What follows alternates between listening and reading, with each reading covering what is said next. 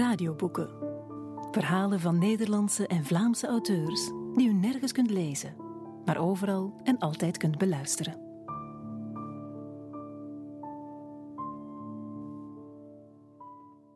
Chrysalis. Rubberen banden chirpen als krekels over de gladgevette vloer van cement in de parkeergarage. Benzine flitst door vier cilinders. Het licht van de TL-lampen weerkaatst op het stalen panzer van een witte Mercedes C-klasse AMG. Als ultraviolet op het schild van een band. Een wagen met een wespentaille. Wendbaar tussen steunpilaren van betonnen was. Sharif had deze wagen zo'n twee maanden geleden gekocht. Tweedehands weliswaar, maar peu importe. Hij had een schuldig genoegen gehad toen hij de wagen kocht. Hij wist hoe men hem zou bekijken. Typisch voor iemand als hij. Zo cliché. Waarom zoveel geld voor een auto? Hoe kwam hij aan dat geld? Dat moet louche zijn. Typisch voor zo'n mannen. Maar toch. Deze wagen was een bekroning. Een beloning voor zichzelf. Als je er de statistieken op zou naslaan, was Sharif geclasseerd onder kansarm. Kind van gescheiden ouders, naam van niet-Europese origine, op de ladder van economische welvaart eerder op de onderste treden. Een liefdevolle moeder, gulle grootouders en een huis gevuld met boeken hadden de statistieken gedwarsboomd en de sociale algoritmes verstoord. Hij had namelijk een universitair diploma, een veeleisende job en huurde een gerenoveerd duplexappartement in een West-Europese grootstad. Hij was met andere woorden van de onderlaag naar de bovenlaag van de samenleving geklommen. Toch kon hij zich niet van de indruk ontdoen dat hij in die bovenlaag nog steeds tot de onderlaag behoorde. Hij moest net iets harder werken, zijn woorden net iets meer wikken, net wat beleefder zijn, net wat minder zijn dan wat hij wilde zijn. Om niet te schofferen, om niemand voor de voeten te treden, om niet te beantwoorden aan wat van hem verwacht werd. De statistieken zijn er immers niet voor niets. Deze wagen was zijn statement, zijn overgangsrieten, zijn angel om de ogen uit te steken. Koplampen als facetogen die de curves van het wegdek volgen. Geblindeerde achterruiten om blikken te weren. Een wagen om bekeken te worden zonder zelf gezien te worden. Maar vooral om terug te kijken. De ondergrondse parkeergarage heeft twee verdiepingen, min 1 en min 2. Op min 1 staan de wagens van dagjesmensen, toeristen, tijdelijke bezoekers van de stad. Op min 2 parkeren de bewoners. Op deze verdieping staan voornamelijk Mercedes'en en BMW's. Wagens om weg te houden van de begerige bovengrond. Wagens die meer kosten dan nodig. Wagens die men beter niet had kunnen kopen. Het deel van de stad waar Sharif woonde was immers verre van gegentrificeerd. De mensen die deze wagens hadden gekocht, konden zich een verliezer van niet permitteren. Daarom deze garage om het verworvene te beschermen. Naast deze wagens was min 2 ook de verzamelplaats van de verlaten wagens. Wagens met dikke lage stof. Wagens met doorgestoken banden. Wagens die door een speling van het lot tot stilstand waren gekomen. Het ronken van hun motoren was gesmoord. Eén zo'n verlaten wagen was de zwarte Volkswagen Passat. Sharif reed er dagelijks voorbij, maar de wagen was hem nog nooit eerder opgevallen. Beter gezegd, de verlatenheid van de wagen was hem nog nooit eerder opgevallen. Tot Sharif een man op de passagierszetel van de wagen had zien zitten. Het was al laat en Sharif gleed de Volkswagen voorbij om zijn witte Mercedes C-klasse AMG in zijn gebruikelijke vak te parkeren.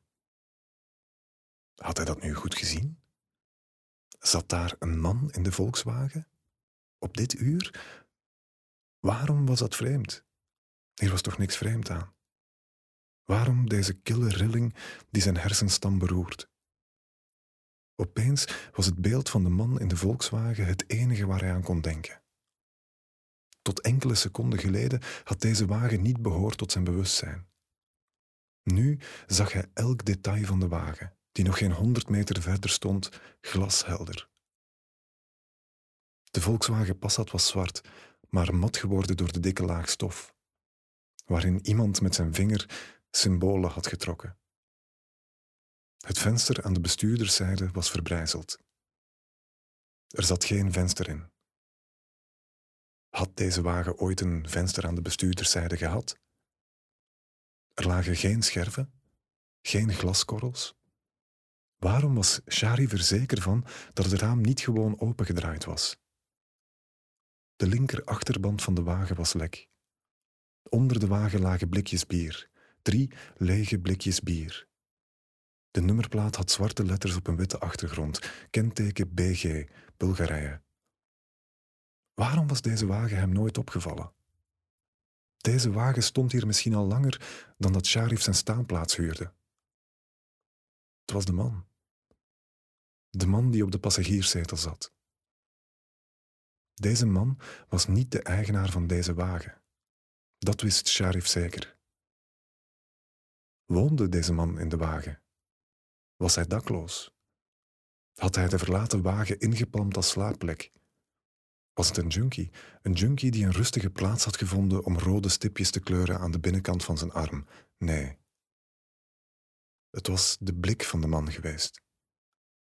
De man had voor zich uitgekeken, maar had hem niet gezien. Het was alsof de man naar binnen had gekeken. De man was naar binnen aan het kijken. De man was binnen in zichzelf aan het kijken, zijn irische koude, opknapperige oogappels. De man had geen pupillen, geen donkere holtes in de ogen. De donkerte was verzwolgen, enkel irische blonken op zijn oogballen. Sharif beseft ineens dat zijn motor nog aanstaat. Zijn vingers geklemd om het stuur. Hij zet de motor van zijn witte Mercedes C-klasse AMG uit en snelt naar buiten. Zijn stappen galmen tegen de gewelven van de parkeergarage. De trappen, naar boven, nu naar boven. De lucht in de garage voelt papperig in zijn luchtpijp. Zijn bloedvaten slibben dicht, zijn longen uitgedroogde sponsen, buitenlucht. Hij ademt. Hij slaapt onrustig die nacht. Zijn trommelvliezen suizen als een hoornaarsnest. De volgende dag gaat hij weer naar de parkeergarage. De paniek die hem gisternacht overviel is dof geworden in het daglicht hoewel de garage niet onderhevig is aan de cyclus van dag en nacht. De TL's waken etmaal na etmaal om het verworvene te beschermen.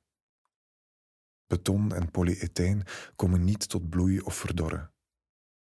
Het daalt af naar min 2. De lucht in de garage voelt weer normaal. Het komen en gaan van auto's vult de muffe lucht met vers uitlaatgas. De deur van de witte Mercedes C-klasse AMG is ontgrendeld. Is hij in zijn paniek vergeten de deuren te sluiten? Of was het de man? Nee, hij had gewoon vergeten het knopje in te drukken. De Volkswagen Passat staat nog steeds op dezelfde plek. De man in de passagierszetel is verdwenen. Terwijl de Volkswagen gisternacht zijn aandacht trok, behoort hij vandaag weer tot het decor van het alledaagse. Het valt Sharif op hoeveel wagens in de garage verlaten zijn. Een Mercedes Vito-busje, een Renault Clio, een Citroën Berlingo.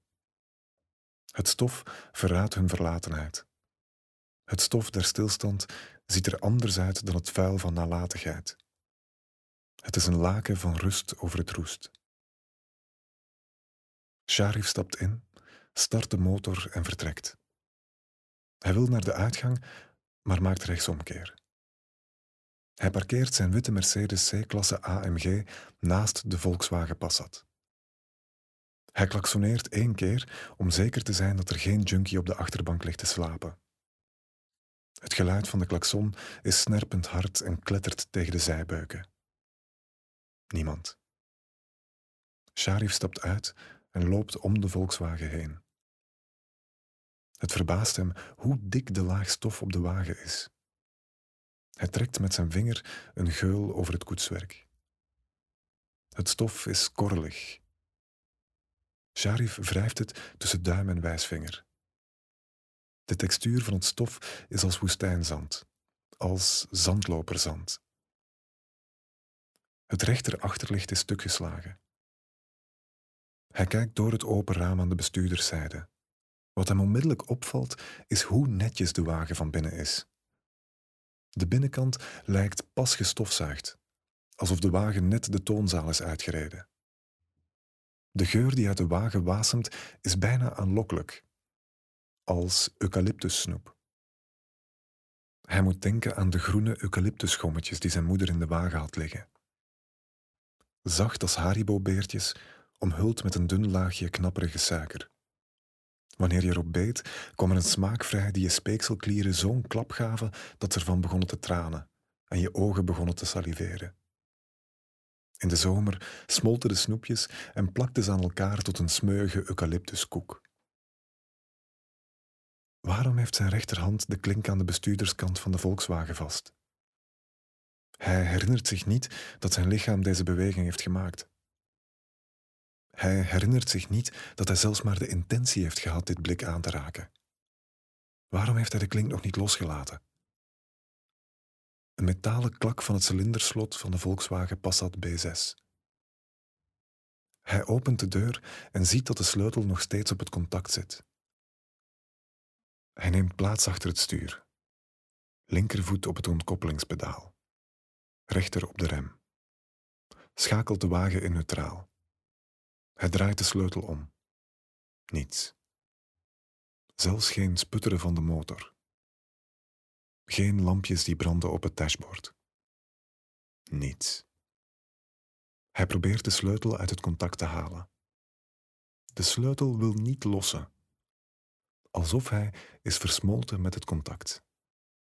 Alsof deze wagen nooit bedoeld was om te rijden. Een podiumrequisiet een simulacrum van een wagen. Als een bosmierspringspin. De spin ziet eruit als een mier en gedraagt zich zelfs als een mier. Ze loopt op zes poten en houdt haar twee voorste omhoog, om de antennes van mieren na te bootsen. Ze loopt in intervallen om de indruk te wekken een pheromonenspoor te volgen. Daar moest Chari van denken, aan de bosmierspringspin. Maar waarom dan? Hoe was deze wagen hier geraakt? Wie had hem hier neergepoot? Waarom zou iemand een wagen maken die niet kan rijden? Waarom deze mistroostige mimicrie? Heeft hij nu net het portier dichtgedaan? Hij zou gezworen hebben dat hij de deur had opengelaten. De geur van eucalyptus wordt sterker. Sharif wil naar de klink grijpen, maar bedenkt zich. Het is wel oké hier, in de Volkswagen. Zijn lijf voelt loom aan.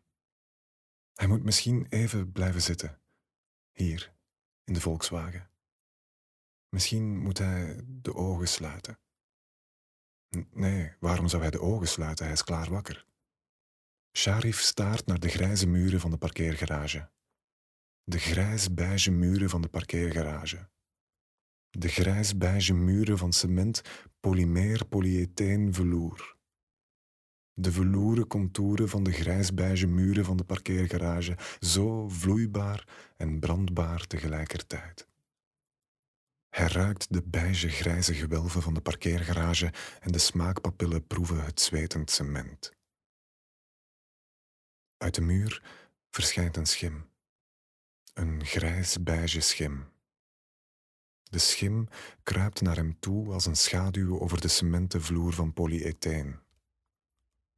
De schim heeft menselijke vormen, maar geen gezicht. Enkel een grijns, als een gapend ravijn dat zijn kop in tweeën splijt. De schim nadert de Volkswagen Passat. Maar Sharif is niet bang. Hij ziet hoe de schim dichter en dichter komt. De lucht suist. Door de vooruit ziet hij hoe de schim zich opricht. De schim wiegt zacht heen en weer, waarbij zijn ledematen op een ander ritme wiegen dan zijn kop. De schim strekt zijn hand uit, waarbij de tengere vingers het glas van de vooruit strelen. Het glas buigt mee onder het gewicht van de vingertoppen. Maar Sharif is niet bang. Zelfs niet wanneer de schim de motorkap bestijgt en er zwavel uit zijn bek lekt. Zelfs niet wanneer de vingers door het glas glijden en zijn wang aaien. Sharif is niet bang. Zelfs niet wanneer de vingers het hoornvlies van zijn ogen beroeren. Enkel tranen, enkel tranen, enkel tranen. De woorden worden als een mantra in zijn oor gefluisterd. In een sombre basso profundo, als een hartslag onder water. Enkel tranen, enkel tranen, enkel tranen. In een kristallijne soprano leggero, zo scherp dat ze zelfs een vlijm splijt. Enkel tranen. Sharif wordt geboren in een bijenkorf. In zijn hexagonale cel proeft hij koninginnengelei en hoort hij het ruiselen van vliesvleugeltjes. Hij is een moer geworden. Snel zal hij verpoppen en uitvliegen, met duizend darren in wilde achtervolging tijdens de bruidsvlucht. Nu is hij nog een larve en laaft zich aan de gelei die de werksters rijkelijk aanreiken. Enkel tranen, enkel tranen, enkel tranen. Sharif is een 56-jarige vrouw. Haar zoon komt niet zo vaak meer op bezoek. Hij is begonnen aan zijn eigen levensloop, bezaaid met alle foute keuzes die zij zelf ooit heeft gemaakt. Zij reikt hem goede raad aan, die hij in de wind slaat. En telkens weer laat ze hem uithuilen aan haar rokken. Enkel tranen, enkel tranen. Sharif is een boom in de mangrove en proeft de zilte zoutigheid die door de nerven van zijn bladeren stroomt. Enkel tranen. Sharif is de aardappel in de handen van de oude man. De oude man die ruikt naar frituurvet. Die nog steeds vreugde vindt in zijn barak. De oude man die nu moet zitten op een kruk wanneer hij de aardappels schilt. De oude man die nooit verleerd is de aardappels in één slier te schillen. Is dit het oceanisch verlangen waar Freud het over had? Is dit waar monniken hun hele leven in stille meditatie naar zoeken? Dit gevoel van één zijn met alles? Het wegvallen van het ik, de zalige versmelting van het ik met het al? Dit gevoel van gelukzalige verbondenheid, het sterven van duizend doden, het baren en telkens weer gebaard worden. De cyclus van leven en dood vervat in één moment zonder begin en zonder einde.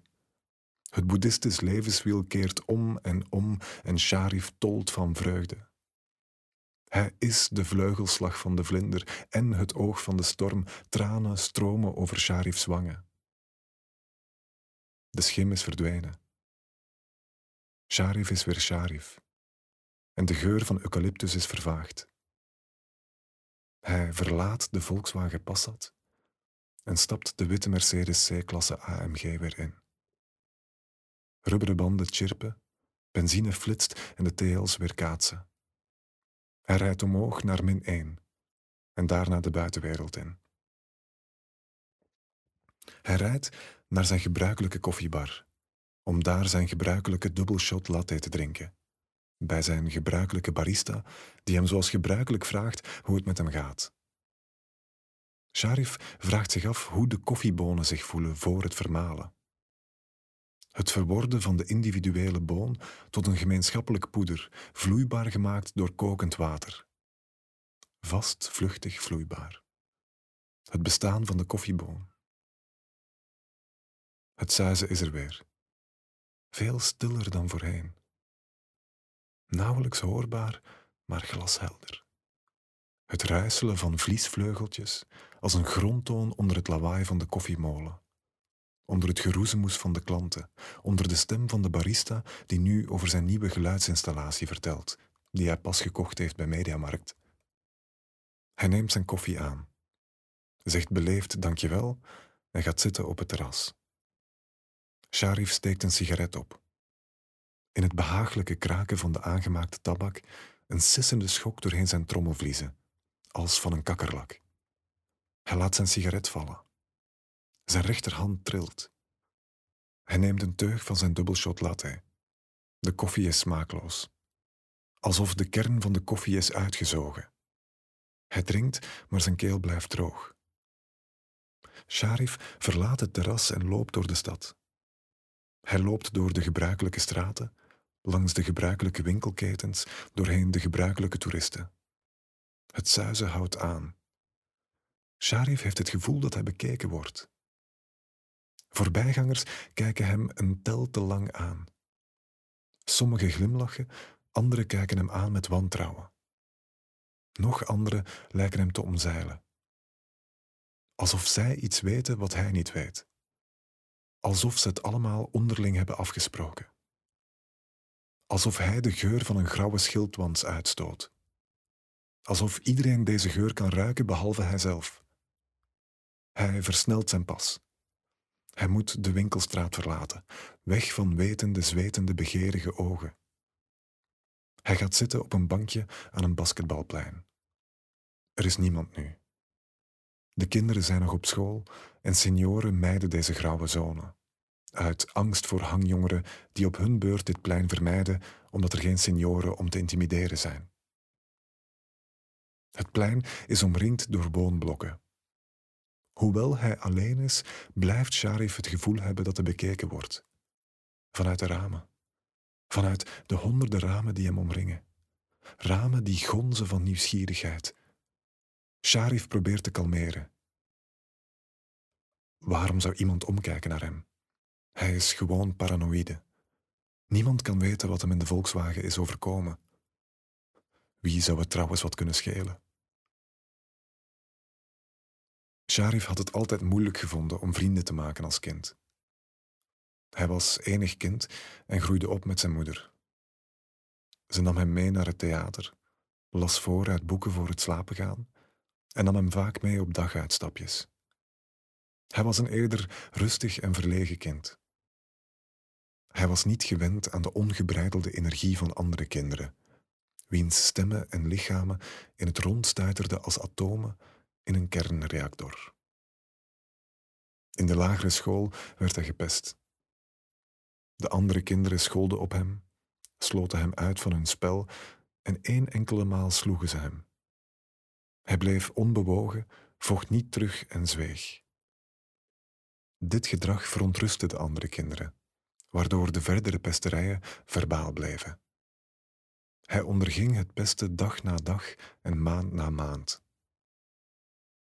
Sharif begon de andere kinderen gelijk te geven dat zijn pesten. Toen hij naar de middelbare school ging, nam hij zich voor nooit meer het slachtoffer te worden. Hij begon bewust het spel te spelen. Met zijn radde tong verdronk hij zijn verlegenheid in een woordenvloed. Hij liet zijn haren groeien, die zijn lange gestalte benadrukte, om zeker te zijn dat hij gezien werd, zonder actief te hoeven opvallen. Hij sloot vriendschap met de vechtersbazen en de jongens met namen die klonken als de zijne. Namen met gevaarlijk cachet. Namen die iets te bewijzen hadden. Namen die niet langer gesmoord zouden worden, goedschiks of kwaadschiks. Sharif bouwde planmatig aan zijn aura. Steeds berekend, steeds met voldoende afstand. Met het bouwen is hij nooit opgehouden. Bouwen aan zijn netwerk, bouwen aan zijn koetswerk van onaanraakbaarheid, zonder ooit iemand dichtbij te laten komen. Verbonden ongebonden, koppig voortstuwend. Opdat het gekraakte kind van binnen nimmer huilen zou. Opdat niemand dicht genoeg komt om te ontdekken dat je het bladgoud van zijn panzer makkelijk wegschraapt. Sharif was het gewend om zichtbaar te zijn, maar niet om echt gezien te worden. Hij voelt zich naakt, ontdaan van kokon, voelt ogen op zich gericht. Hij moet hier weg. Weg van de gebouwen. Hij zal naar de haven wandelen, langs het water. Daar zijn geen ogen, enkel de wind en het water. De wind suist, maar de vleugeltjes suizelen onderhuids. Om de paar passen kijkt Sharif achterom. Het voelt alsof iemand hem volgt. Hij wordt nog steeds bekeken. De zon staat op haar zenit en Sharif zou zweren dat zijn schaduw wiegt in de wind. Alsof zijn schaduw onafhankelijk beweegt. Hoe beweegt een schaduw zich wanneer de zon op haar hoogste punt staat? Sharif houdt halt, maar zijn schaduw lijkt om hem heen te bewegen. Zijn schaduw lijkt gebroken. Als de schaduw van een paal voor een muur. Een deel valt op de grond, een deel op de muur, waardoor de schaduw een soort knik heeft. Zijn schaduw lijkt een soort knik te hebben. Maar de ondergrond is effen. Dit lijkt zijn schaduw niet. De verhoudingen zijn onjuist, de armen zijn langer en de hals. Toch is hij verbonden aan deze schaduw. De schaduw wiegt gedwee heen en weer als een zeeanemoon. Sharif zet het op een lopen. Af en toe kijkt hij achterom. In een flits ziet hij zijn schaduw zich oprichten, alsof zijn schaduw zich losrukt van de grond. Hij struikelt. De tijd tussen het moment dat zijn voeten de aarde verlaten en het moment dat zijn gezicht de aarde weer raakt, lijkt een eeuwigheid te duren. Sharif moet denken aan een verhaaltje dat zijn moeder hem ooit had voorgelezen. Over de yokai van Japan. Bovennatuurlijke wezens uit de Japanse mythologie en folklore. Eén zo'n yokai was Beto Beto-san. Beto Beto-san achtervolgt reizigers die s'nachts door de straten lopen. Wandelaars horen achter zich het geluid van houten sandalen, alsof iemand achter hen aanloopt, geheel in het ritme van hun eigen tred. Maar wanneer ze omkijken, zien ze niemand. Ze horen enkel bedo, bedo, wat volgens de Japanners een onomatopee is voor klakkende houten sandalen. Maar Sharif vond het niet echt een geslaagde onomatopee. De enige manier om van Beto Beto-san af te komen was volgens het boek aan de kant van de weg te gaan staan en te zeggen: Na u, Beto Beto-san, zodat de yokai kon passeren. In zijn val vroeg Sharif zich af wat een goede onomatopee zou zijn voor het geluid van een schaduw. Met een smak komt Sharif op het plaveisel terecht. Hij krabbelt recht, maar ziet niets ongewoons. Hij moet naar huis. Het is nog vroeg. Hoe lang heeft hij rondgewandeld? Hoe lang was hij in de parkeergarage? Hoe laat was het toen hij de koffiebar verliet?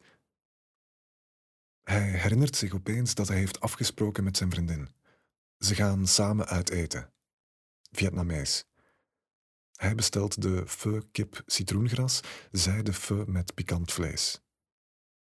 Hij luistert naar haar. Hij probeert alleszins naar haar te luisteren. Want ook in het restaurant voelt hij zich bekeken. Ze vraagt hem wat er scheelt. Na zes jaar samen weet ze ondertussen toch wel wanneer er iets scheelt. Waarom zegt hij nu gewoon niet wat er scheelt? Hij moet niet proberen van onderwerp te veranderen. Dat werkt niet bij haar. Bij zijn collega's misschien, maar wat is er nu echt mis? Dat hij het eens zou wagen te zeggen dat er niks scheelt. Ze ziet het aan de frons op zijn voorhoofd dat hij er met zijn gedachten niet bij is. Hij durft haar niet te vertellen over de Volkswagen, over de schaduw die uit de grond kwam gerezen, over de feu die geen enkele smaak heeft voor hem. Hij proeft dat wat er in de kom zit warm is. Meer niet. Warm water, glibberige noedelslierten en kartonnen kip. Het gerecht lijkt exact op het gerecht dat hij altijd bestelt. Maar vandaag is de smaak ervan vervloeid. Opgelost in de eter, verdampt, verworden tot smaakloze pap. Hij zegt dat hij zich niet goed voelt. Dat hij hoofdpijn heeft, waarschijnlijk ebola of mond- en klauwzeer of iets dergelijks. Zij moet glimlachen. Hij hoeft niet te vertellen wat er scheelt. Hij moet gewoon weten dat het mag. Zij kust hem, maar hij voelt niets. Geen tinteling, geen zinnenprikkeling, enkel tongen als loom copulerende naaktslakken. Alle lust lijkt uit zijn lijf gelekt. Hij slaapt nauwelijks die nacht. Een dof ruisen, als van maden die wemelen over zijn trommelvlies. Hij moet weer naar de parkeergarage. Hij had zijn wagen gisteravond op straat geparkeerd. Om op het bovenmaanse te blijven. Het is nog vroeg in de ochtend en het is nog donker. Sharif stapt de witte Mercedes C-klasse AMG weer in. Rubberen banden chirpen, benzine flitst en de tails weer kaatsen. Hij rijdt omlaag naar min 1 en daarna nog lager naar min 2, de onderwereld in. De Volkswagen Passat staat nog steeds op dezelfde plek. Sharif parkeert zijn wagen op zijn gebruikelijke plek verderop. Hij wil geen argwaan wekken en parkeert bewust niet naast de Volkswagen. De Volkswagen wordt gecamoufleerd door zijn verlatenheid.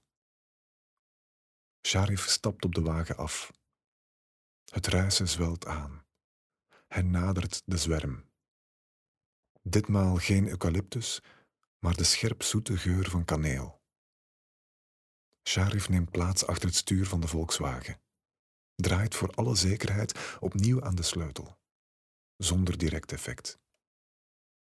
De geur van kaneel wordt sterker. Veel sterker dan voorheen. De geur zweemt. Nee, de geur zeemt. De geur zeemt weezoet. Misselijk makend scherp, brandend in zijn neusgaten opgesnoven, zijn lijf voelt loom. Hij moet moeite doen om te blijven zitten, hier in de Volkswagen. Misschien moet hij de ogen sluiten. Het zou fijn zijn om de ogen te sluiten. Sharif is doodmoe. Maar toch staart Sharif naar de grijze muren van de parkeergarage. De grijs-beige muren van de parkeergarage. De grijs-beige muren van cement, polymeer, polyetheen, velour de vloeren contouren van de grijsbeige muren van de parkeergarage, zo vloeibaar en brandbaar tegelijkertijd. Hij ruikt de beige grijze gewelven van de parkeergarage en de smaakpapillen proeven het zwetend cement. De grijsbeige schim verschijnt. De schim kruipt naar hem toe als een schaduw over de cementen vloer van polyetheen. Hij heeft nauwelijks nog menselijke vormen, maar bovenaan verschijnen duidelijker trekken van een gezicht. De sardonisch-demonische grijns als een gapend ravijn dat zijn kop in tweeën splijt. Er zijn oogholtes in zijn kop gekapt, waarin glimwormen glinsteren. De schim nadert de Volkswagen Passat. De lucht zuist snerpend. De schim richt zich op, op zijn vele poten, Zenuwtrekkingen doorheen de ledematen van het fantoom. Schouders schokken, knieën klikken, tentakels trillen. De schim strekt zijn knokige vingers uit, die de lucht krassen en het glas doen kraken. Het glas versplintert onder het gewicht van de vingertoppen. Sharif wordt verlamd door angst, maar verroert geen vin. Zelfs niet wanneer de schim de motorkap bestijgt en er zwavel uit zijn bek lekt. Zelfs niet wanneer de vingers door het raam reiken en zijn wang aaien zelfs niet wanneer de vingers het hoornvlies van zijn ogen scheuren. Enkel tranen, enkel tranen, enkel tranen. De woorden worden als een mantra in zijn oor gesist. In een aangeblazen trage bariton, alsof de stembanden aan de rekbank waren gelegd. Enkel tranen, enkel tranen, enkel tranen. In een botgesneden kastraat snerpend als het kermen aan de Judaswieg. Enkel tranen. Sharif wordt geboren in een bijenkorf. In zijn hexagonale cel proeft hij glucosepap en hoort hij het ruiselen van vliesvleugeltjes. Hij is een dar en wordt de korf uitgejaagd door de werksters. Het stuifmeel is op. Buiten zijn enkel de koude en de honger die op hem wachten. Het is nazomer en de darrenslacht wordt ingezet. In de korf krijsen de darren die de angelkozen boven de honger dood. Enkel tranen, enkel tranen, enkel tranen. Sharif is de stank in het woonblok, de stank van een oude vrouw eenzaam overleden, gistend achter gesloten deuren in de zomerhitte. Sharif is de stank van het lichaam dat de hulpverleners doet kokhalzen achter hun mondmaskers. De stank is opgesput en opengebarsten. Enkel tranen, enkel tranen, enkel tranen. Sharif is het verdriet van het kind dat zijn ballon is kwijtgeraakt. Enkel tranen, enkel tranen. Sharif is het gerinkel van de muziekdoos die tingelt aan het kraambed van een stilgeboren kind. Enkel tranen. Sharif is het mes in de handen van een oude man Het mes dat steekt, snijdt en prikt. Het mes dat week vlees fileert. In zijn heft voelt Sharif de woede en de haat in de hand die hem omklemt. Opnieuw en opnieuw en opnieuw. Is dit het oceanisch verlangen waar Freud het over had? Is dit waar monniken hun hele leven in stille meditatie naar zoeken? Dit gevoel één te zijn met alles, het wegvallen van het ik, de zalige versmelting van het ik met het al. Deze vloek van verbondenheid. Het sterven van duizend doden, het baren en telkens weer gebaard worden, de cyclus van leven en dood vervat in één moment zonder begin en zonder einde, tranen stromen over Sharif's wangen.